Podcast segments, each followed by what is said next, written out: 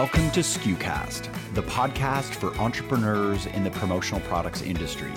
SKUcast shines a light on our industry's best work, features maverick personalities, and discusses what's really involved in running a modern promotional products business. SKUcast is the official podcast of commonsku.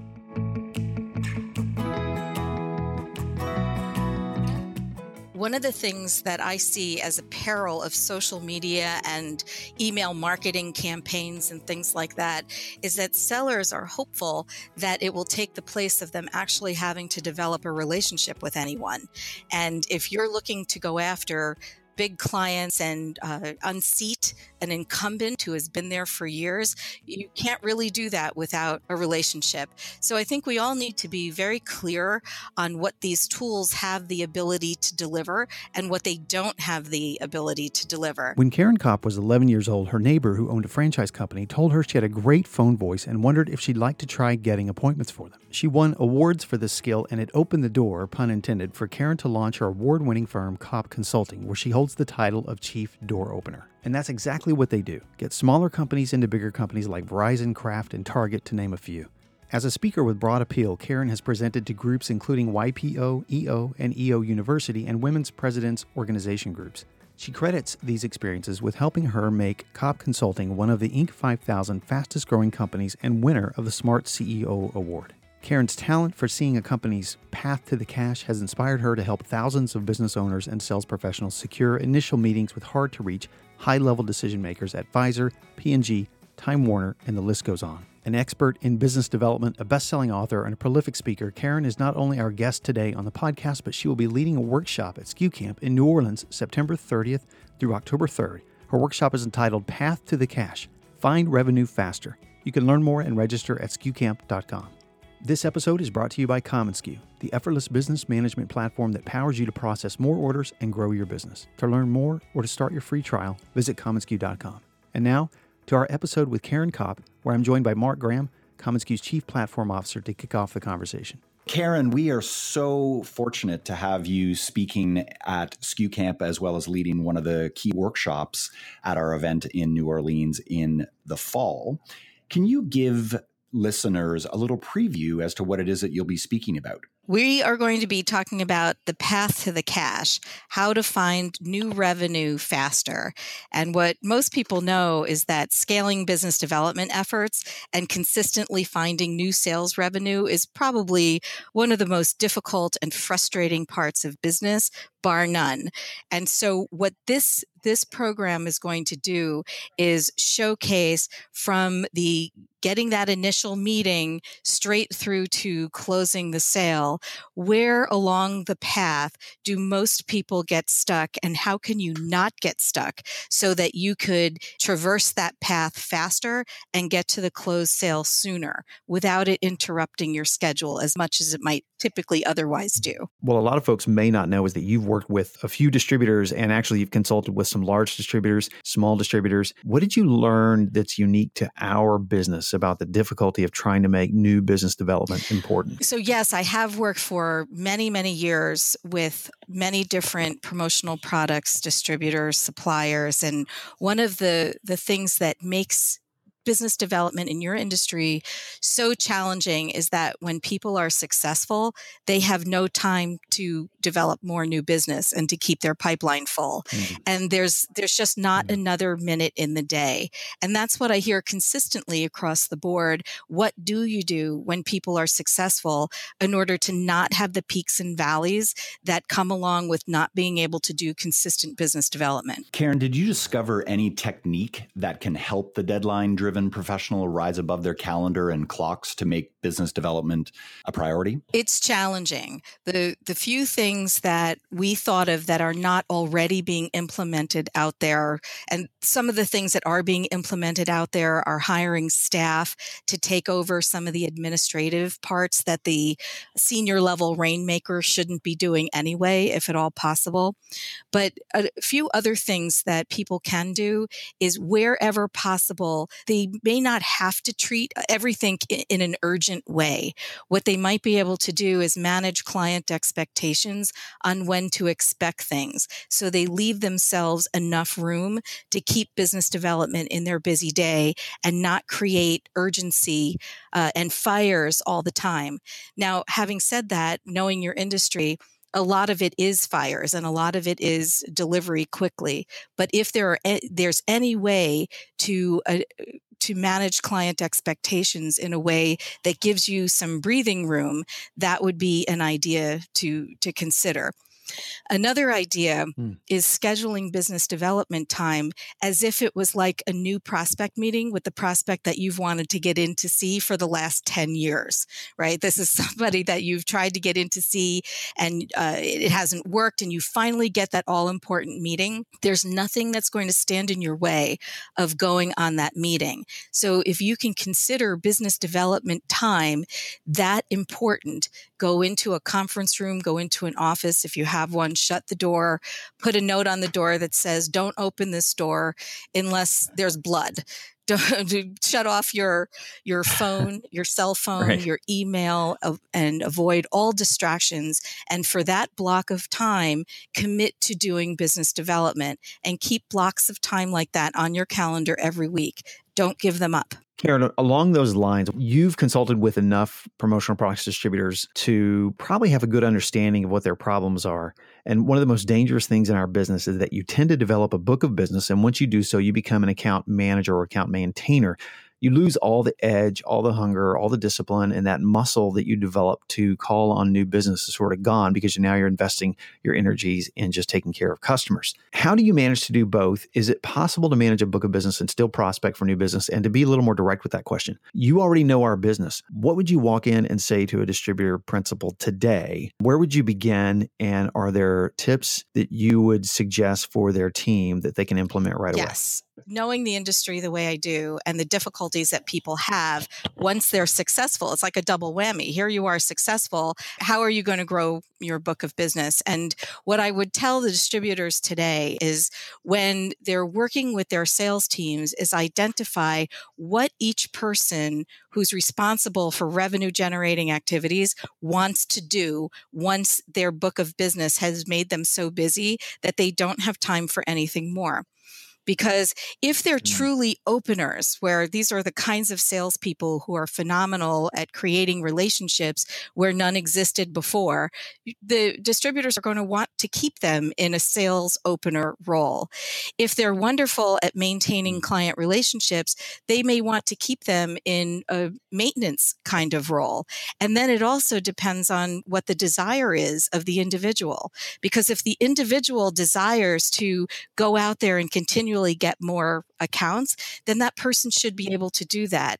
But if there's no more time and, and let's just make the assumption that everybody is uh, knows all the time management techniques and knows how to delegate and has done all of that how do you free up time i mean you take a look at all the administrative mm. functions that somebody does and you give them to somebody else but at the end of that how do you create more time well they're going to need to make a decision when somebody gets so busy are they going to give them a salesperson who's going to take over and continually look for more business while the the rainmaker keeps the business going or are they going to do it the opposite way and have the rainmaker continue to look for new business and grow the staff underneath him or her and then do the handoff earlier in the the process. And the way that works is that when the salesperson goes and develops a new relationship with a new prospect that becomes a client to, that person needs to manage the new client's expectations on who's going to be coming in to do the work and maintain the relationship. Right. and i think that's one of the things i see people don't want to give up the control over that relationship because they were the ones who opened the door and therefore they cause themselves to not have time to continue to open new doors. So, what I'm saying is the distributor needs Mm. to make the decision with the salespeople who come in and build their book of business of what needs to happen once they get too busy to keep their pipeline full. What you just said, Caryn, is very interesting. There's something fundamentally wrong, I think, with our industry in that when we recruit a salesperson, we expect them, like a little mini business, to ramp up in a couple of years and pay for themselves.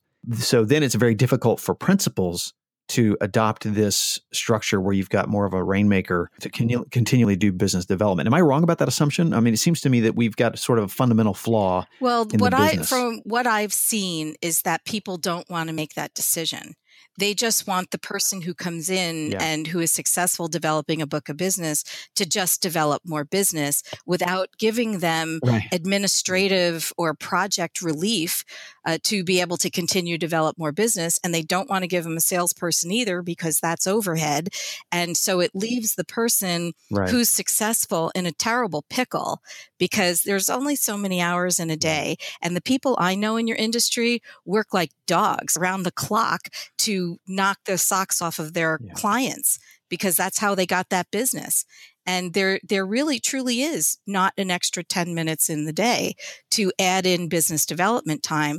And then it's a quandary and management wants to grow and yet they can't based on a structure that they were responsible for putting in place in, in the first place. So that's why I'm recommending to Mm. make this decision early on.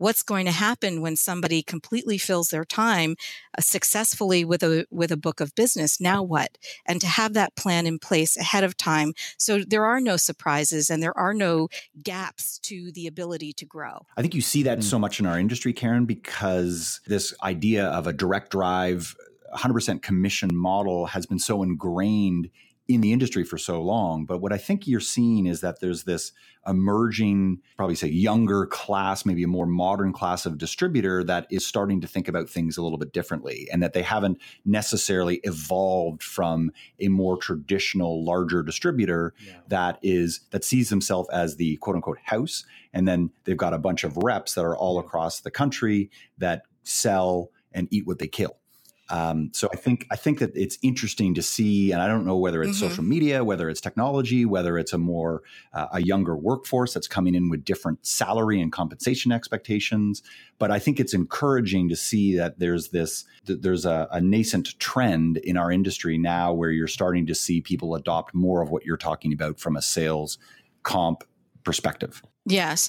And what I've also seen in several organizations is uh, the high level rainmakers who have successfully built their book of business on commission only, who are given the administrative people who may be a year or two out of college. And those people take a job, which is projects. They, they want to work on projects. They want to be creative. And I've seen companies who are forcing those people to go into a sales role just to build a new book of business and those people are are working against that. They have no desire to do that job. So the training that goes along with that is wasted on people who don't want that job in the first place but they're very happy with the jobs that they were hired for and they want to keep working in those roles and have more business to work on they just don't want to be the people to go out and Mm. get that business. So now you have this quandary. You have the senior level person who you know doesn't have uh, any time. You have the low level person who never wanted sales in the first place. And then you have management who wants to grow. What do you do? So one answer is to hire a, a person who's responsible for business development and finding new clients and then passing them over almost like a pitch and pass kind of plan to the different rainmaker groups. That's one way to go. Another way to go that, that people have used our company for is to hire an outsourced senior level door opener who can have conversations at high levels in these big companies that most people want to get in to see. And it takes time and it's difficult. So that's another way to do it. But there needs to be a feeder, no matter how you do it, whether it's a, a new salesperson internally or an outsourced person or somebody from your current team needs to clear time to get it done. If it's not done, if none of those choices are made by a distributor, then the distributor is making a conscious choice to not grow their business. By the way, since we're on this topic a little bit, I, I encourage everyone to check out Caryn's book, BizDev Done Right Demystifying the Sales Process and Achieving the Results You Want. Caryn, how has social media and the digital landscape in general changed how to get through to prospects?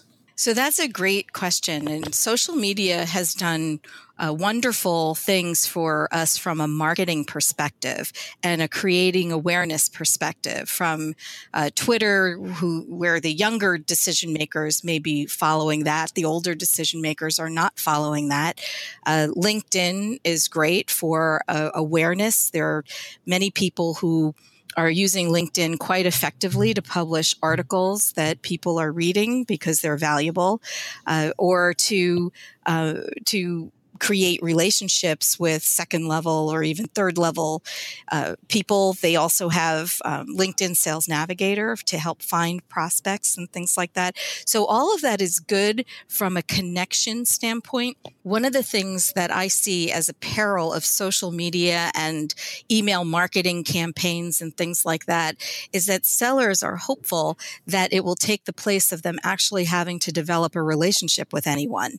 And if you're looking to go after big clients and uh, unseat an incumbent who has been there for years. You can't really do that without mm. a relationship. So I think we all need to be very clear yeah. on what these tools have the ability to deliver and what they don't have the ability to deliver. LinkedIn connections are great as long as the person who's doing the connecting is respected by the person with whom you want to connect. And people tend to collect all sorts of LinkedIn connections, but they don't necessarily know them well, or they may not necessarily be at the right level that somebody needs to get in for an initial meeting in order to make an impact to unseat an incumbent.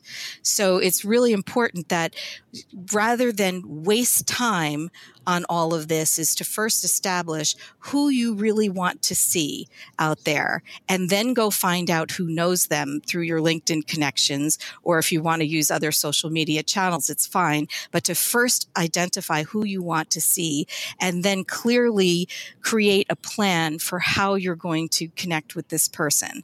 And then once you do connect with this person, it's the relationship that takes over. It's the relationship that matters. And everybody should just really understand that just because you use these tools does not mean that it gives you the out where you don't uh, need to establish a relationship with someone new. Caryn, you and your team, do you find that cold calls are effective anymore? We find that getting in the door with people that we don't know is effective. I have 19 door openers who are senior level business developers. Many of them were previously corporate decision hmm. makers themselves, and they represent our clients and get these doors open. Uh, what doesn't work is the kind of call where you're just going down the yeah. list and saying, do you right. need it? Do you need it? Do you need it? Do you need it? That doesn't work at all because it has nothing to do with adding value or mm. starting a relationship.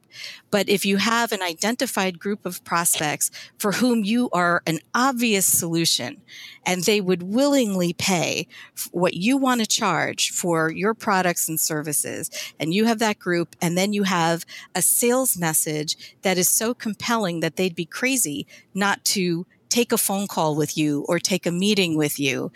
That works. The consistency works. Being a pest doesn't work.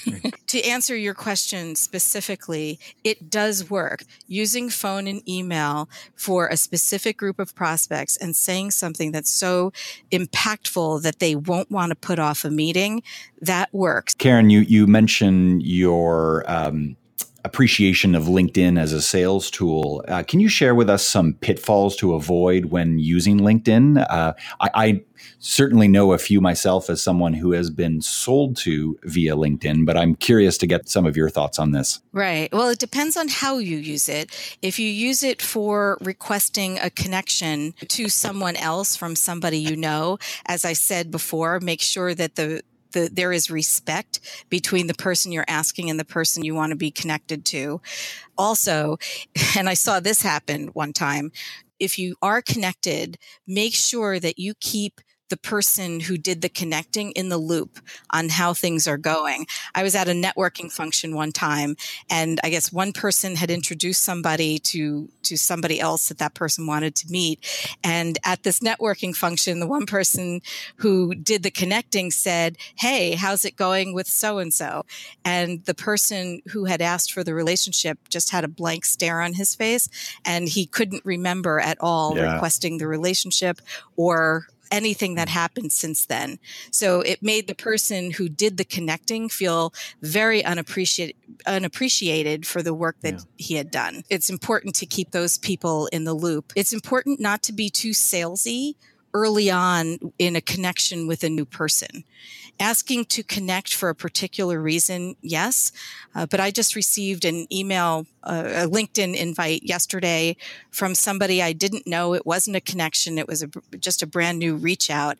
And that person was a wealth manager asking me if I had a financial advisor and if I was open to talking to a new one he or she didn't create any value or reason yep. why I would do that.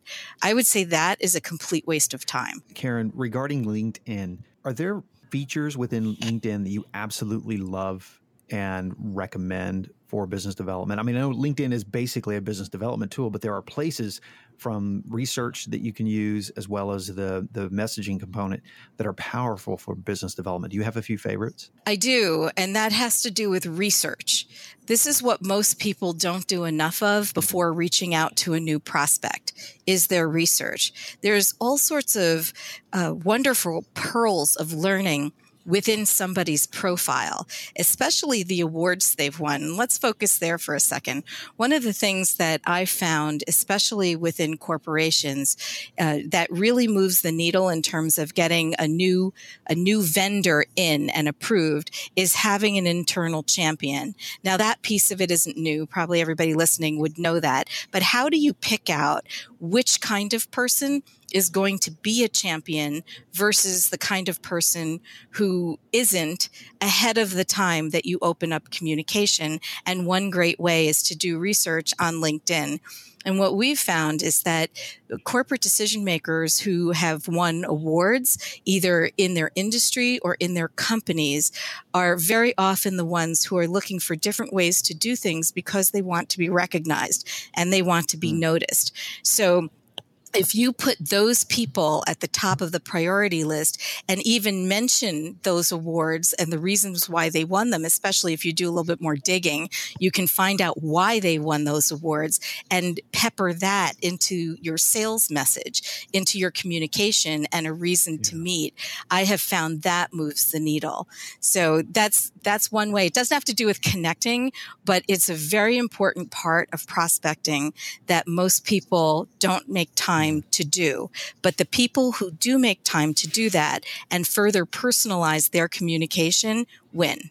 When those folks are also very vested in the business and probably more well connected than uh, than other folks. Yes, I think you can make that assumption. Absolutely. And uh, you know what I love about what you just said there, Caryn, is, is that at the end of the day, it comes down to ego management, and I don't mean that in a, any nefarious way or any self-involved way but i i think about the people who've been successful selling me. And it's usually someone that has done the research on me and my background and my business and my connections.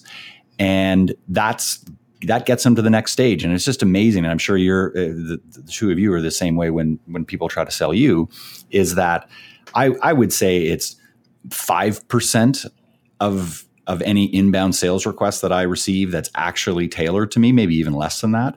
And it right. just it's it's amazing to me how people don't do that. But at the end of the day, when you in your example where you mention the idea of the award and noting that, that's helpful for the person's ego. And it and that's why it's on the LinkedIn profile. And I don't think there's anything bad in embracing that, but it's it's important in terms of establishing that relationship and also the connection between the product that you're selling and the person that you're selling to. Yes. And the personalization, I think this is where you're going with that, is the personalization of that communication will rise above in terms of share of voice when it comes to an email or a voicemail that's left if you personalize the outreach. One of the things that I'm told repeatedly by decision makers when I ask them, what's it going to take for these people to get in the door with you? Yeah. And one of the things that they tell me is that they know when they've received an email that was meant for 999 other people. They know it and they don't like it. They say that from an awareness standpoint, that piece of it's fine. But if you're looking for a relationship, right, the email must be personalized for them. And they're saying, do your homework, do your research. The information is out there and clearly explain to me why I should have a conversation with you, why I should uh, write back to you if it's an email communication, and also be clear on what the ask is. Most people are not all that clear. They write five paragraphs, which nobody's going to read, and then their ask is at the bottom of all yeah, that. Yeah you know one of the the tips is to put your ask right at the top right in the first sentence and then have par- maybe two paragraphs, three tops that each only have two sentences, yeah. three tops. People are reading this on their phones. Yep. If you want to make a, a, difference, you need to get personalized and you need to be articulate in a very short amount of words. Has one tactic stood out above all others in terms of getting response from a prospect? Consistency is the tactic that sticks out. I know you probably wanted something more exciting and sexy than that, but that is what works is consistency. And that is where most people fail. Uh, they fail on their way in the door and they fail on that after they get in the door and on their road to the closed sale is consistency and effective and timely follow through. I see it time and time again where sales that should close don't close because of the lack of timely and effective follow through. Right. They are just not consistent. And I think we can take this right back to the issue of being so busy. And if somebody is so slammed uh, with with client requests over the course of a month and they don't maintain consistency on the way in the door or even after somebody has expressed they go on the meeting they they express a need they don't necessarily move forward that lack of consistency of not being top of mind will create yeah. a situation where the prospect will go somewhere else when they're ready to go and i've had decision makers say this to me too when i when i interview them on what makes a difference for them in terms of the new vendors that they work with and, and what doesn't make a difference. And another thing that they say is that people who uh, cozy up to them and they make them feel so special right up until they say they don't have an immediate need, if those people don't stay in touch, the sellers I'm talking about, the decision makers will drop them mm. and not consider them when it's time to make a purchase because they find it so disrespectful to have them develop a relationship only to be dropped like a hot potato that they won't include them in the decision set when they're ready to go. Right. So the the key is hmm. consistency. The challenge is how do you do that? How do you find the time to get that done? Right. Which yeah. we talked about in the in the top of the call. Right. Let's say for for example, a distributor doesn't want to change their infrastructure where they have more of a rainmaker type setting and they really do want their account managers to do more business development and maybe I'm wrong about some of this, Caryn, but I've talked about for a while about bite-sized business development, and we can take a salesperson's sales throughout the year, and you can you can show them by the gross sales and the number of orders that you've done every month where the hill, mm-hmm. hilltops and valleys are. And what happens in this business, and you already know this, but what happens in this business is that you you kind of lie to yourself and say when I when things slow down, right. I will or I, I, cannot wait to have the chance to. And the problem in this business is when it does slow down, you're kind of exhausted. and then what happens is you just get ramped up to go do some business development, or you just get started and then you get slammed again, which is a great problem to have. But then it's this endless cycle that I call it the industry dreadmill where you, you make these false promises to yourself and you don't deliver on them and it's because of the cycles of the business.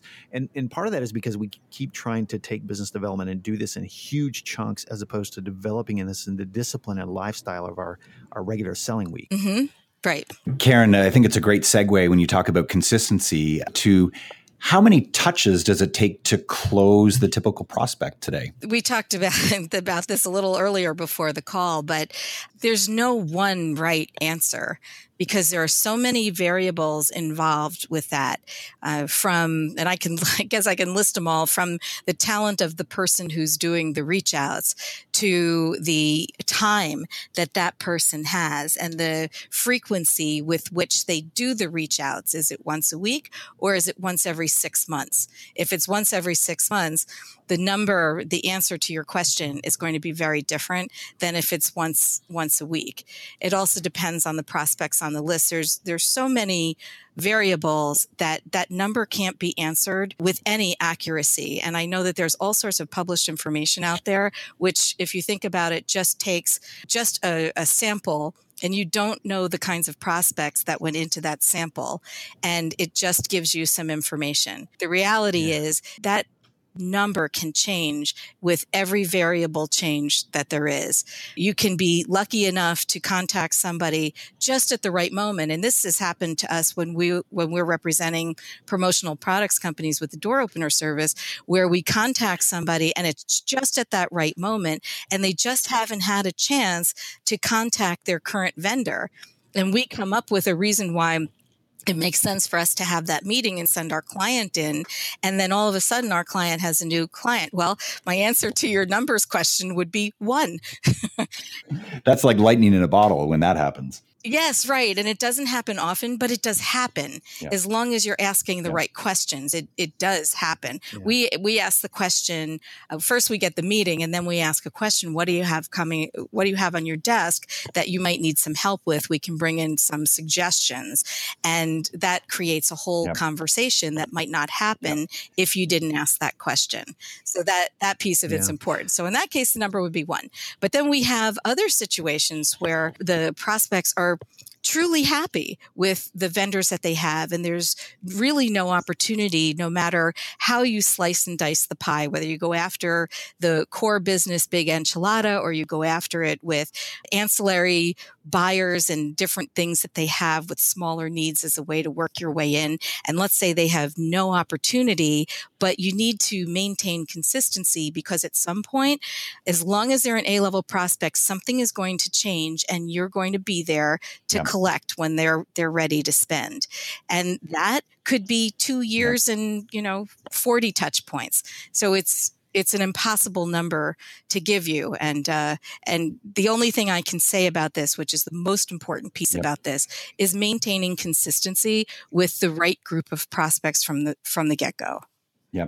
Well, and I also think what you're saying is don't give up because it's it's rare that you're going to land it on that first call. I mean, as we discussed, but I think that what what's also interesting and maybe unique today in our selling environment is that a, a, a touch is not necessarily just seven emails or seven uh, phone calls. It could be the phone call with an email with a drip campaign that is content uh, driven. Um, then you throw in some social media. Maybe there's an interesting article that is then shared with the customer. So it's a, yes, and in your industry, let's not for, forget lumpy mail. Absolutely, I mean that that's very effective with right. different. Absolutely, but it's a matter of of how you send it. Also, you want to send yeah. it with the story of what was happening in that prospect's life that made them feel that they needed to look at some different vendors at that time. Mm. A lot yep. of people forget that when they're telling stories of su- success and case studies. They forget the part about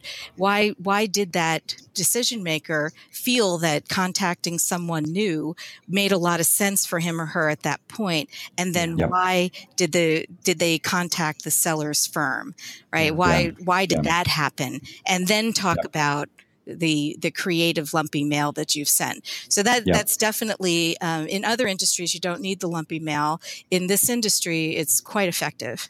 Well, and then you've also got the role of marketing as well. I think that distributors in in our industry that are also really good at marketing also have a leg up because marketing and sales work together so nicely. And you know, it's interesting that so, some sometimes you have a, a prospect that will convert into a client when they call the salesperson and say not only have I been receiving your calls and emails and great LinkedIn requests, uh, but I see you everywhere. Your marketing is fantastic. I just right. I read about you online. I, I, I see you at trade shows, and you know what? I know it's been 18 months of me ignoring you, but now is the time. and I've now made my decision because you are ubiquitous. And and I, I just love it when a salesperson's efforts can be amplified by the larger company that they work for. And I think that that gets back to what we were talking about a little earlier on that sometimes that doesn't happen when you've got that traditional direct drive salesperson model where they lack the marketing powerhouse of of, of, of who they're working with. So that's a general comment, but I just think it's interesting as to how marketing also plays a really interesting role in the concept of touches. Yeah, absolutely. It creates that foundation of awareness and it, it all helps. Every bit of it helps as long as it's on strategy and yeah. it, it doesn't create any form of disconnect with the with prospects. And that's one thing everybody has to keep in mind is any any time there is a disconnect with prospects, it is very hard to overcome that with sales. So marketing and sales need to work together and make sure that any kind of message that's going out there is creating a connect the other thing I wanted to add to what you said when it comes to emails and voicemails is that uh, voicemail email combination is what works there are many, many, especially the younger sellers, who are comfortable with email and not comfortable with any kind of voice interaction, whether it's live dialogue or whether it's it's voicemails.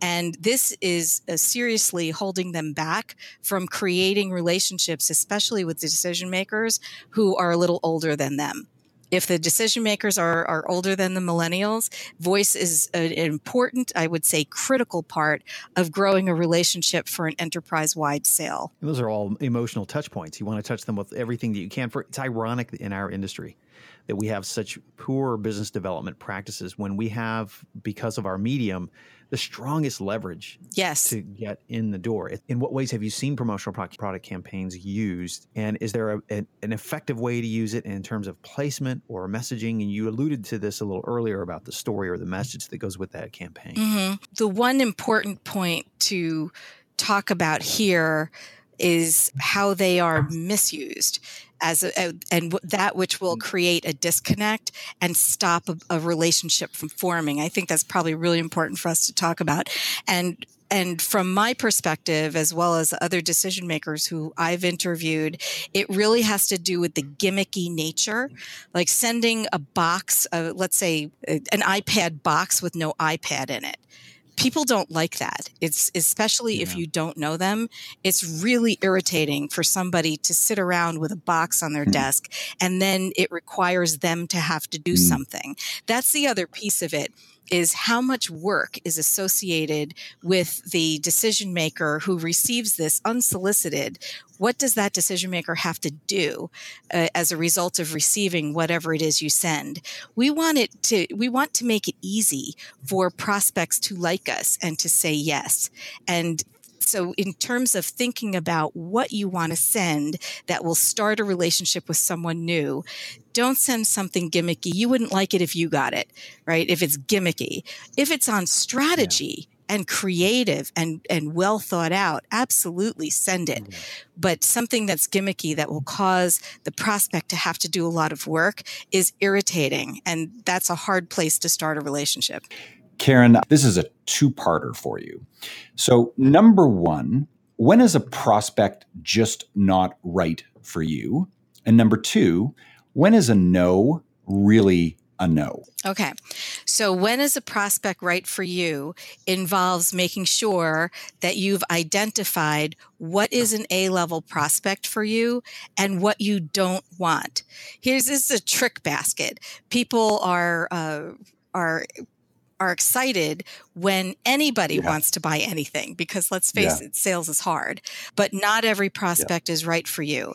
If the prospect is in a company that's a target of yours or it fits your target criteria and they may have a need that's sizable enough that there's a kind of need that you're looking for, but they want to start out by ordering 10 t-shirts, then that's fine if the company, if your A level prospect criteria is uh, clients that are only $100,000 uh, a year ongoing or have that kind of potential, and yet this person is only looking for a one and done project, 10 t shirts, never need anything else ever, ever, ever, and there's nobody else in the company who does either, well, then that prospect is probably not the best prospect for you And one of the things that's really important to think about ahead of time is what are you going to do when you're faced with that situation? Are you going to do the 10 t-shirts anyway, in which case you do as good a job for those 10 t-shirts as you would for a hundred thousand, or are you going to refer that to somebody else who would truly appreciate 10 t-shirts when for you it's not the right fit? But the first piece of this, as I said, is identifying who your A-level prospects are and who will you not work with. And then it becomes very easy to uh, identify who you work with and who you refer to other people. All right. And then when's a no a real no? Yeah. So that goes back to who are the right prospects for you and being very, very clear on the an A level prospect for you. Because if somebody's an, uh, an A level prospect and they say no, it's really not a no. It's a not now. And that's a really important distinction to make because not now means continuity and relationship and continuing to stay in touch. There's a, the three P's, persistence with patience without being a pest. So there's that, that nice fine balance there of being a mm-hmm. resource and being valuable and staying in this prospect's life on an ongoing basis to the point where at some point things will change and that person will buy from you. It will happen. It's just a matter of when. If you don't stay in touch, they'll never buy from you. I can promise you that. I think we need to switch our thinking to no is not now. And as long as it's an A level prospect, you keep going because your competition won't. Dan Kennedy said the difference between garbage and salad is timing. so I encourage people to hang in there. Caryn, you're speaking to a distributor who needs to ramp up quickly. Maybe they just lost a big book of business, or maybe they're listening to this podcast and they're thinking, my God, I got to make this important and I got to make this important now. Or maybe they see on the horizon they're going to lose some business. They have limited financial bandwidth, so they can't invest in this superstructure with the Rainmaker and things like that. They just got to deal with the reality that they have in front of them. Business development is complex. Is there such a thing as a fast track? And if you were to sit down with somebody who is desperate today, what would be your first to you know first second third things that you need to do right now? So that's a good question and it happens to people who have not consistently kept their their pipelines right. full that all of a sudden they get to a point where the projects are done. There's no additional projects coming and they have that oh crap moment. Yeah. and um, oh crap is not great in sales because sales takes time and developing big relationships is a slow dance. It's not a fast dance as much as people would like it to be. So what do these people do in their oh crap moments if they don't have the luxury of the time necessary to develop the right new relationships? The first thing I would say is you're going to call your current customers and you're going to find out uh, what do they have that you haven't already talked about that's coming down the pike and see if you can work on it now. You don't always have to reduce your price to get that business. You can just explain it in language that they will understand how valuable it'll be to them to get it off their plate and have it done now. so that's the first place I go is, is a current customers and find out what else they have coming up. You can also suggest things that they might not have thought of before, initiatives that they're doing where promotional product would be a great add on, something valuable. They haven't thought about it. Uh, that is going to be the fastest place. Uh, then, if there are any other departments, divisions uh, that where your decision makers know somebody and there's a personal relationship, and then you can ask them. I, I don't like using the word referral. Uh, I don't recommend it, but I do like the phrase "who else." Who else do you know who has a, a, more immediate need for a promotional item for a particular initiative and they need to get this underway. And so that way your decision makers will understand that this is something that you're looking for to get going a little sooner. The last thing you want to do is beg and you don't right. want to appear desperate people don't want to work with people who appear desperate. So even though you may feel that way, you need to be careful not to communicate that. Uh, so your current clients, the se- the second place I would go are no go proposals. Because if people were interested in you enough to ask you for a proposal, it's, there's a good possibility that whoever they chose didn't work out it they didn't do a good job they're looking for something additional now and they're willing to consider a, another vendor so i would mm. call those people back um, you know, whether you're desperate or you're not, uh, they're always yeah. a good place to get additional business. Is we call them the the no go proposals, and then your centers of influence after that. Um, who do you know who sells to the kinds of clients that you want to sell to?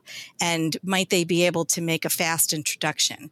Because in this case, you need something fast. So you need to go to yeah. people who are very close in in your network. Caryn, on that topic of referrals, it's interesting to me how we sit on such a vast opportunity with referrals. And I talk with distributors about this, and I mentioned asking at the heroic moment. We rescue clients all the time for projects. Maybe it's something that didn't come in on time, or maybe it's something they forgot about and they need to call us. And when that project comes in and you're the hero, and that moment where they think, my gosh, you did it, thank you so much, that's usually the heroic moment where you can start asking for referrals because with referrals what happens is you'll typically think okay i got to get more referrals. You'll call up a busy prospect you ask for a referral and they can't think they don't know your business they don't know who else might buy but suddenly when you've delivered for them in a heroic way they kind of feel some leverage like they they need to do something for you at least that's something i've found. One other thing too that I highly encourage distributors to do is to develop this business development muscle now because what I've seen in the industry time and time again is if you don't have this in your business, what happens is when you hit that desperate moment, maybe you've lost a big book of business, you take whatever comes. And typically whatever comes, you're you're more desperate to lower margins, which means you're going to be, you know, with that client for a long time and the long-term effects of not having a business development strategy in your business are just disastrous in this industry in particular. Yes. And it's very hard as we we've talked about today, it's very hard to devote the time and resources to do it right, but the people who do it right win time and time again. Those businesses are growing faster and they're healthier in the long run because of exactly what you just talked about. Absolutely. But it comes to doing it right from the very beginning, from the strategy of who are the right prospects in the first place to the sales message of what do we say to these people that will have them feel that they can't live another minute without knowing me like what what do i say that's yeah. that compelling that takes time right. to develop that it's not like you could just pick that out of the air you have you have to figure yeah. that out you have to be prepared with the answers for the objections because objections are coming and if you're not prepared you're going to get shut down mm-hmm. and the whole business development process starts it's critical to have the right people doing the right aspect of sales the sales roles. And that includes people who are talented at opening to get those doors open, people who are talented at closing to be in the position to navigate through that approval process, especially in a large enterprise, yeah. and be the one selected at the end of that. All of those pieces are incredibly important. Going on the, the meeting and being able to structure the meeting in a way that produces uh, the right outcome. Lead nurturing paths, critical. Just because somebody doesn't need something now doesn't mean they're not going to need something in three months. How are you going to grow that relationship effectively and in a way that is not just a, a touching base email, which does yeah. nothing for the prospect and doesn't do much for you either. So there are all these pieces, and that's what we're going to talk about at SKU Camp. And it's a good example of just how deep we can go in this topic because we've we've just crossed an hour and we could go on and on. And I have more questions because this is a topic that I have beat my head against the wall for years about. So, Caryn, it's been thrilling to have you here to talk about this topic. I think it's one of my favorite topics, and I'm so glad you're going to be at SKU Camp with us and can't wait for you to lead that workshop. Me too. And thanks for having me. You guys are so easy. You make it being interviewed very, very easy. Thank you, Caryn. This was such a pleasure. Thanks so much for tuning into this episode of SKUcast. Be sure to keep up with our latest content by subscribing to SKUcast on iTunes or to our blog at community.commonsku.com. Until next time, friends, thanks so much for listening.